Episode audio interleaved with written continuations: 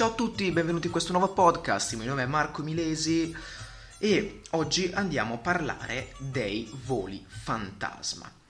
Dunque, i voli fantasma sono dei voli vuoti o comunque con un carico molto ridotto che durante il periodo del coronavirus si ritrovano a dover viaggiare per evitare di far perdere alle proprie compagnie gli slot di volo assegnati ovvero sostanzialmente secondo la regolamentazione europea eh, ogni compagnia aerea ha a sua disposizione degli slot, ovvero delle tratte aeree e se la compagnia è intercontinentale e vola in Europa ha bisogno di garantire almeno il servizio sull'80% dei propri slot.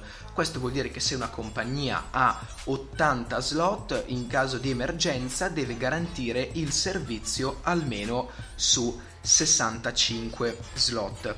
Questo che cosa vuol dire? Vuol dire che le compagnie sono costrette a far volare degli aerei vuoti per garantire appunto questi slot. La domanda dei voli però sta collassando soprattutto in questo periodo e eh, le compagnie hanno stimato una perdita di ben 113 miliardi di dollari. E eh, diciamo per rattoppare un po' il problema, il segretario dei trasporti del Regno Unito, Grant Shapps, ha scritto ai regolatori di volo chiedendo che questa regola, chiamata anche dell'usalo o perdilo riguardante gli slot, siano sospese per fermare l'aumento dei voli fantasma.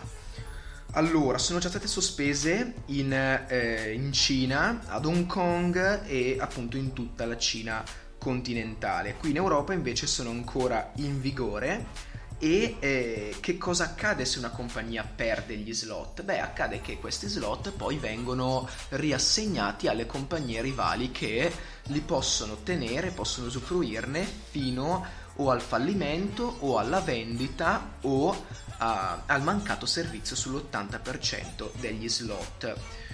Il Times fu il primo a portare questa problematica. Ma perché è una problematica questa? Oltre per le grandissime perdite economiche che hanno le compagnie aeree, in quanto eh, questi 113 miliardi di euro sono davvero tanti soldi se poi eh, li mettiamo in, in un ambito tipo quello di Alitalia piuttosto che di Air Italy, che sono compagnie in grosse difficoltà un esempio potrebbe essere Flybe, una compagnia inglese che ha dovuto sospendere l'attività perché purtroppo aveva troppe spese e po- troppi pochi introiti a causa di questi voli fantasma.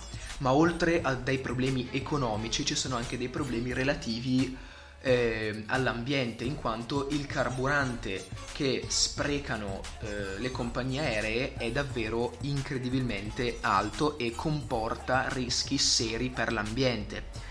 Di conseguenza ehm, i regolatori di volo europei sono chiamati a sospendere la, questa regola dell'usalo o perdilo.